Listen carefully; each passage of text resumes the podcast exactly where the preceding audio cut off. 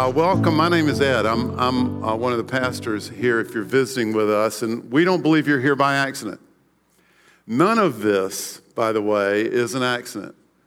Uh, we have believed from the founding of Gateway, and you heard last Sunday we, we celebrated our 25th anniversary. Uh, from the founding of Gateway, we have believed that our mission is we exist to be used by God to draw others into authentic Christian community.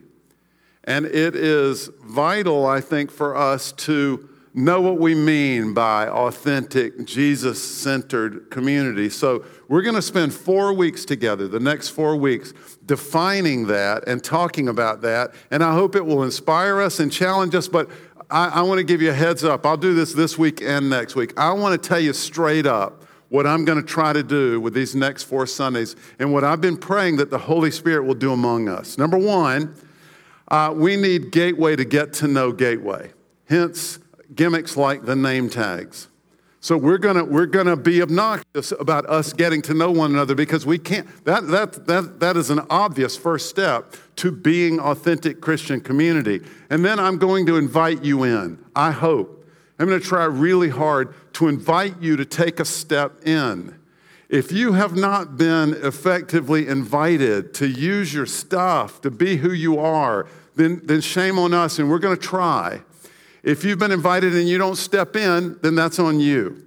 Uh, and finally, I, I really want to remind you, for most of you, for some of you, and for others of you, I want to refashion what you think of when you think of church.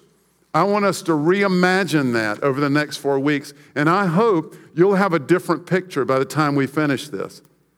So let's begin with the end in mind. Here is the definition that we're going to be unpacking together for the next four weeks.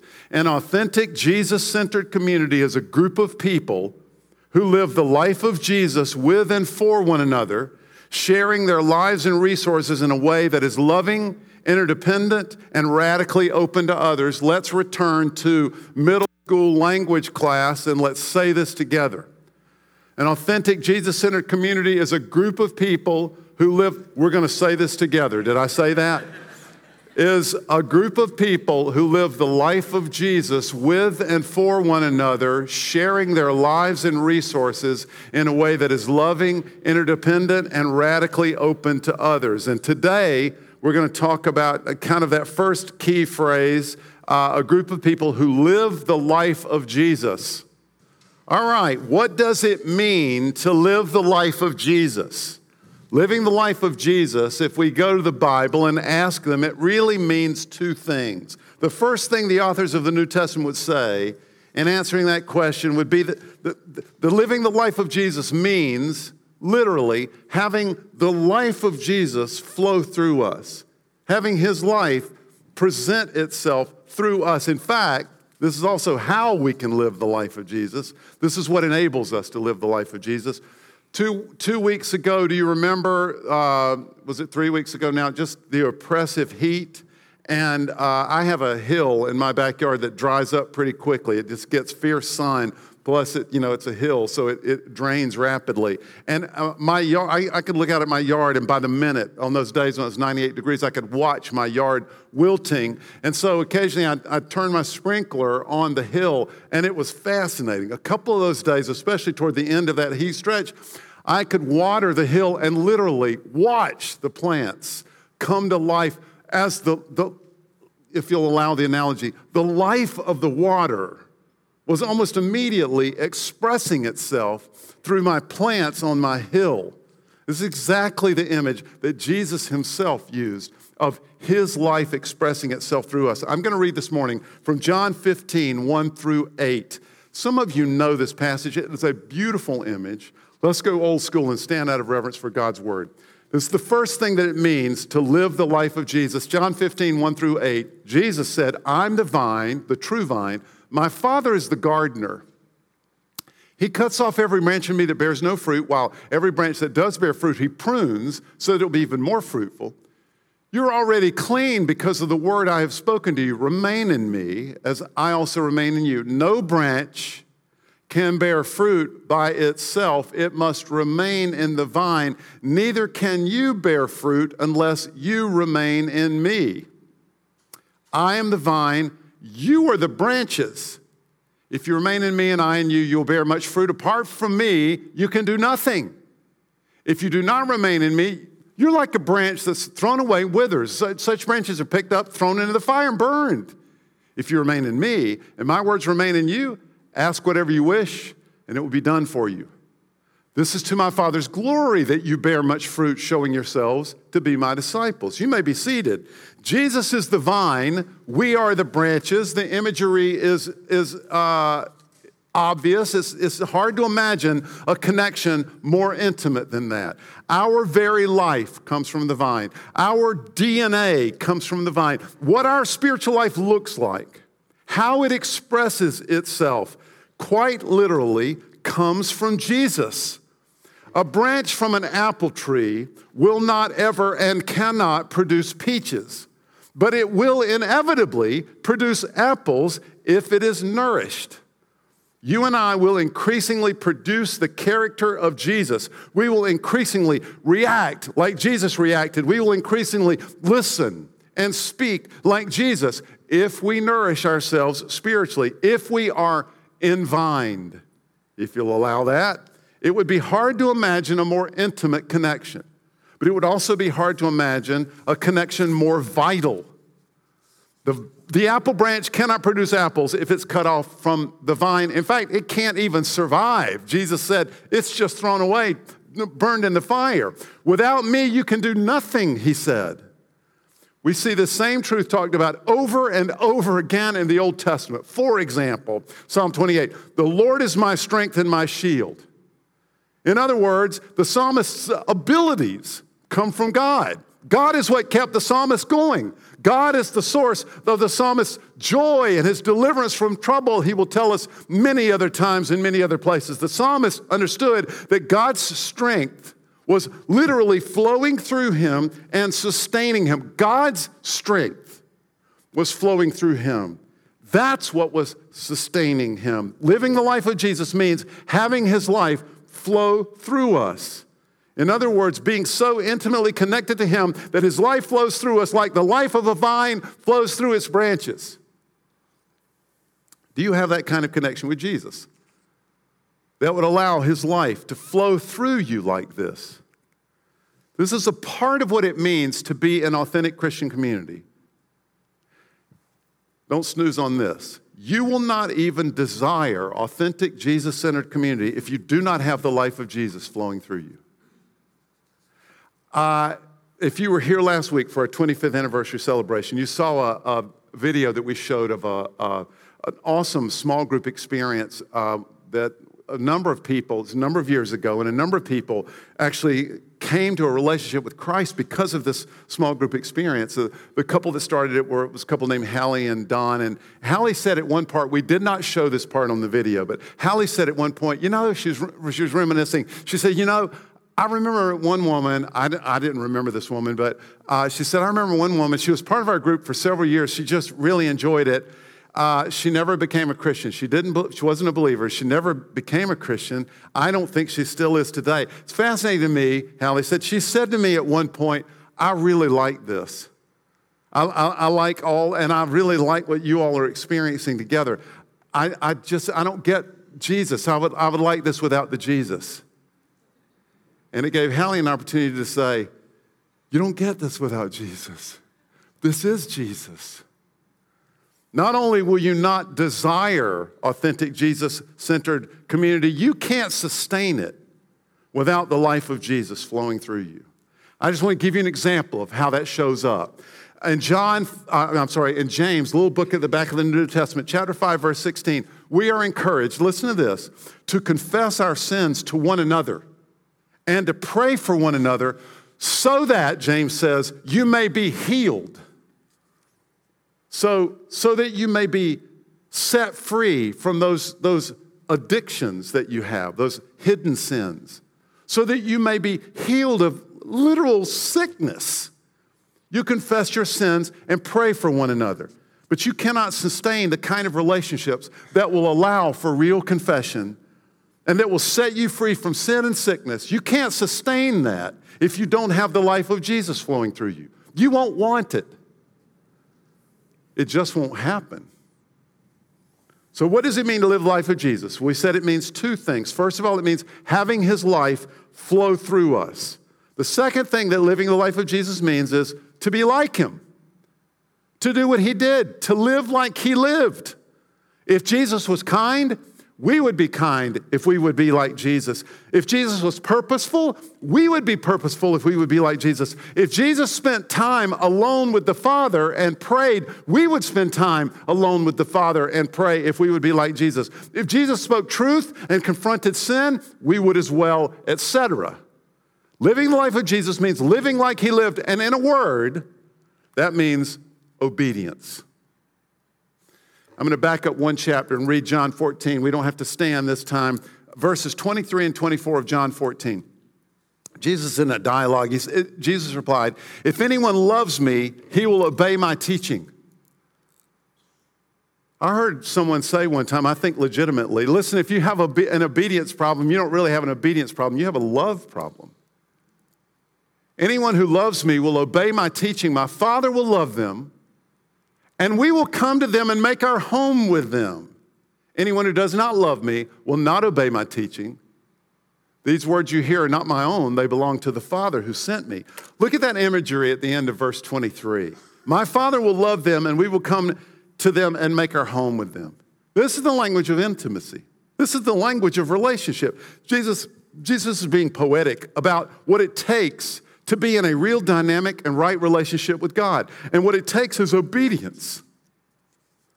If we want to live the life of Jesus, we must obey his teaching. How serious was Jesus about obedience? Well, Jesus' most extended teaching is found in Matthew chapter 5, 6, and 7. Some of you are familiar with this section of the Bible. It's often called the Sermon on the Mount. In this sermon, Jesus used this phrase You have heard that it was said five times. And one more time, he said simply, It has been said. And then in every case, he contrasted it with, But I tell you, this is clearly a teacher who intended on being obeyed on some very specific topics. If you intend to be my disciple, there's a way of living that must be followed, he was saying. And in this John 14 passage, he couldn't be clearer. Anyone who loves me will obey my teaching. Why was he so serious about us obeying him? This is important. Look, Jesus offered us a wonderful new kind of life. At one point, just kind of in summary, there's a lot of stuff we could say about the wonderful life that Jesus offered us. But at one point, he, he kind of gave this summary statement. he said, It's an abundant life. And the way the New Testament authors speak about life in Jesus is compelling, to say the least. But Jesus knew that living this life would take some serious retraining.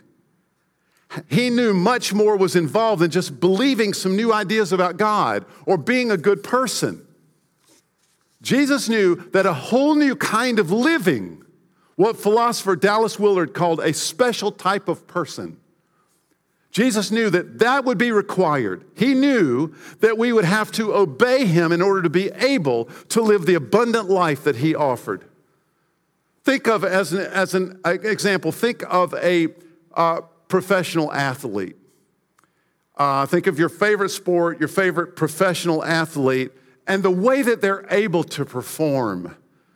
Often in, in high pressure situations, their performance goes up. You have to be a certain kind of person to sustain that life. You have to live a certain kind of life. You have to have the talent and if we stretch our analogy a little bit, well, when we come to Christ, the, the Holy Spirit fills us and gives us that, that talent. But, but they also exercise tremendous discipline in what they eat and how they exercise, how, every aspect of their life. You have to be a certain kind of person to maintain that lifestyle and reap the rewards of being a professional athlete. Well, Jesus knew that we would have to be a certain type of person, we would have to learn his way to become the type of person who could live abundantly. To take advantage of everything that Jesus offers us, we have to live the kind of life he lived. That's why he insisted on obedience. It's really interesting to me that followers of Jesus, early Christians, followers of Jesus were not originally called Christians. I don't know if you've ever noticed this. If you've read the book of Acts, you may have picked this up. We were originally called followers of the way. Well, I want you to look at these references. Put up, put up that next slide, if you would. Uh, and there are more, but this is just a couple of references. Uh, look through that real quickly. Notice that they are called, they belonged to the way, or they are followers of the way. That's what we were originally called. And I think I think that name suggests several things, doesn't it? I think at least three powerful things are implied by the name followers of the way that are related to our topic. Number one, that suggests followers of the way. Think about that. That suggests a whole culture, doesn't it? Think of your culture discussions earlier. When I was young, there was a black and white version of uh, Superman that used to play on television each week. And every week, the television show Superman started out with this voiceover introduction faster than a speeding bullet, more powerful than a locomotive, able to leap tall buildings in a single bound. You can look it up on YouTube. Look, up in the sky, it's a bird, it's a plane. No, it's Superman. Yes, it's Superman, strange visitor from another planet who came to Earth with powers and abilities far beyond those of mortal men. Superman, who, disguised as Clark Kent, mild mannered reporter for a great metropolitan newspaper, fights the never ending battle for truth, justice, and the American way. So, America learned some great lessons from Superman. We learn the value of defending those who are weaker. We learn how much people love a superhero, especially if he wears glasses and is disguised as a mild mannered reporter. And we learn that there was this thing called the American way. Turns out every human society has a way. And we shouldn't be surprised to learn that Jesus has a way and He intends for us to follow it. He intends for our primary cultural influence to not be American culture or not be the culture of your origin. He intends for our primary influence to be Him. Following His way is a virtual synonym for living the life of Jesus, doing what He did, obeying what He taught. And if we live the life of Jesus, then the fruit of that will follow as well. Second thing that is suggested by this name, followers of the way, I think is life is a journey, it's a way. It's called the way of Jesus, not the decision of Jesus. This is not a one and done thing. A way suggests a process.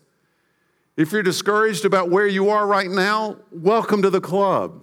It's a process. This is why the New Testament authors so often talk about spiritual growth. And they use analogies of growing. Our life with Jesus is a journey of growth and development.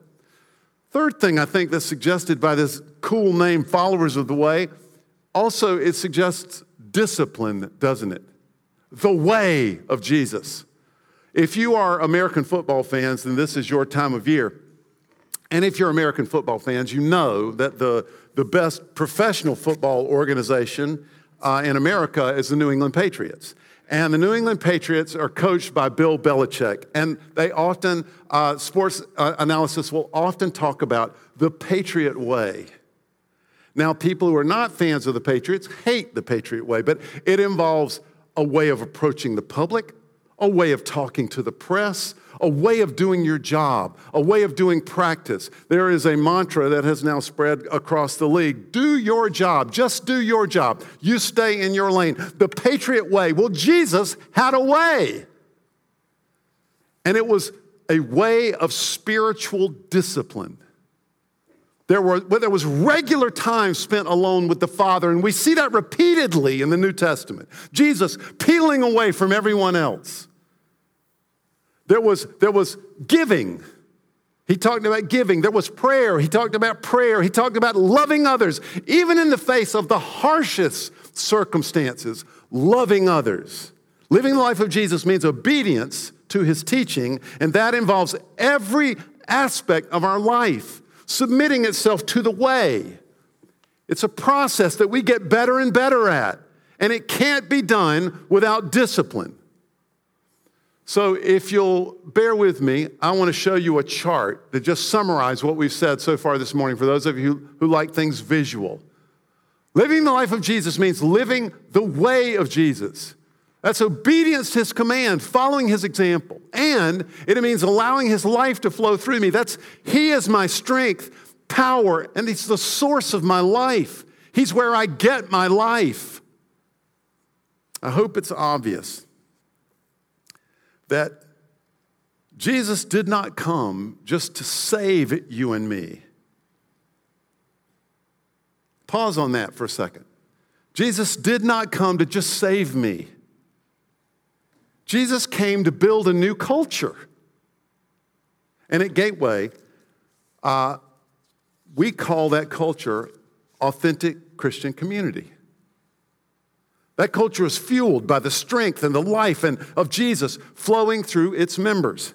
That culture is defined by obedience to Jesus' teaching. It begins with Jesus' people living the life of Jesus. That's where it begins. It doesn't begin with us being good friends. It begins with you and I living the life of Jesus. I want to end this morning by offering some resources. I'll make this available to you this week on our website. But uh, these resources are aimed at building the kind of discipline in our lives that we just talked about. This is real quick. This is just a, a footnote. But you can't live the life of Jesus without discipline. And I'm going to give you some, some really rich resources. Uh, that discipline, it builds both the space where intimacy with Jesus can be maintained and it strengthens our obedience muscle. So it helps both sides of the chart, if you will. So uh, there's, a, there's a, a, website. They are, they are building a, um, a podcast and then some, some practices for you individually or for you as a group that are great, that are aimed at what they, they call nine disciplines. It's called practicingtheway.org. It's a very good resource, easy to listen to. You can listen to it on your way to work. Then I, uh, I, I I've recommended for 40 years the, the, awesome book. It was revolutionary, really. Celebration of Discipline by Richard Foster. The next one is a very difficult read, but it's worth wading through. Divine Conspiracy by that philosophy professor Dallas Willard. Ordering Your Private World, for those of you just need to get in gear, by Gordon MacDonald. And uh, we offer a community study where we dig in much deeper with all of this regularly here at Gateway. I'll offer another one in January. Sign up for it. All right. Um, just suggested disciplines, as I said, practicing the way uh, offers nine disciplines. Celebration of discipline, they list 12 disciplines. There's no perfect list. In the community study, we list 13 disciplines. But I want to give you six disciplines as we end today that are essential for living the life of Jesus. Again, this is just a footnote. I'm, I'm throwing a bunch of stuff at you here at the end related to this idea of discipline. We can't, we can't do this life without discipline. So uh, I'm going to give you six disciplines, spiritual disciplines without which you cannot live the life of Jesus. We're not going to spend time on these, just going to go through them. I'll also make these available to you. Keeping Sabbath, connecting to community, reading the scriptures, practicing prayer, exercising generosity, and habituating fasting.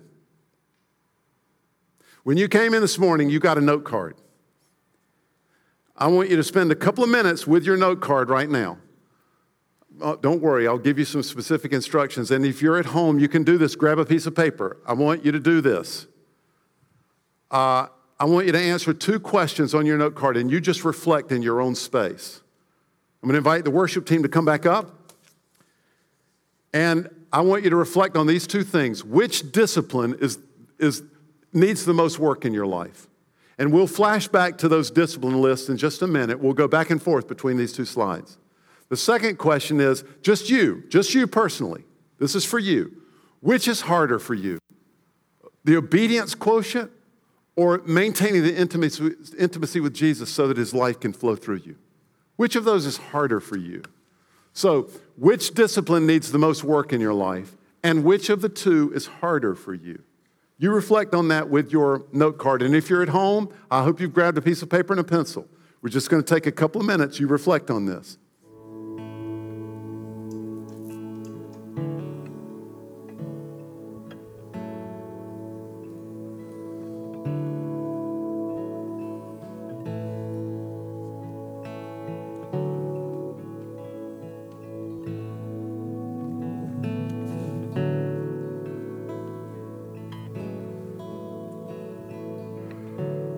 Okay, wrap up.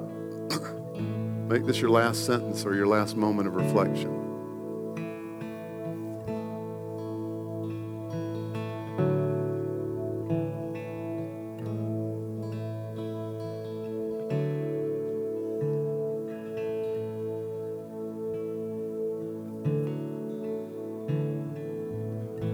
Reason I encourage you, by the way, to do this reflection exercise, it's good for us, but also I read a fascinating article this week. I don't know if you've seen this. There's been a lot of social science research that's been done in the last few years that's suggesting there is, uh, there is memory benefit, there is a reinforcement benefit to writing things down with a paper and pencil that you don't get with a keyboard.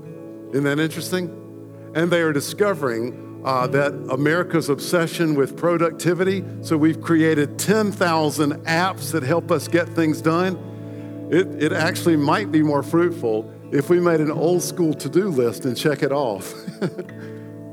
uh, this is the beginning of your to do list, what you've just written down. All right, Jesus had a way, and he was very intent on you being invited into that way. I'm going to get more intentional about inviting you in over the next three weeks. Today is essentially an introduction, but a critically important one. Important for us to remember Jesus did not come just to save you and me. Jesus came to create a culture and invite us into a way and invite us in to that way. Consider yourself invited.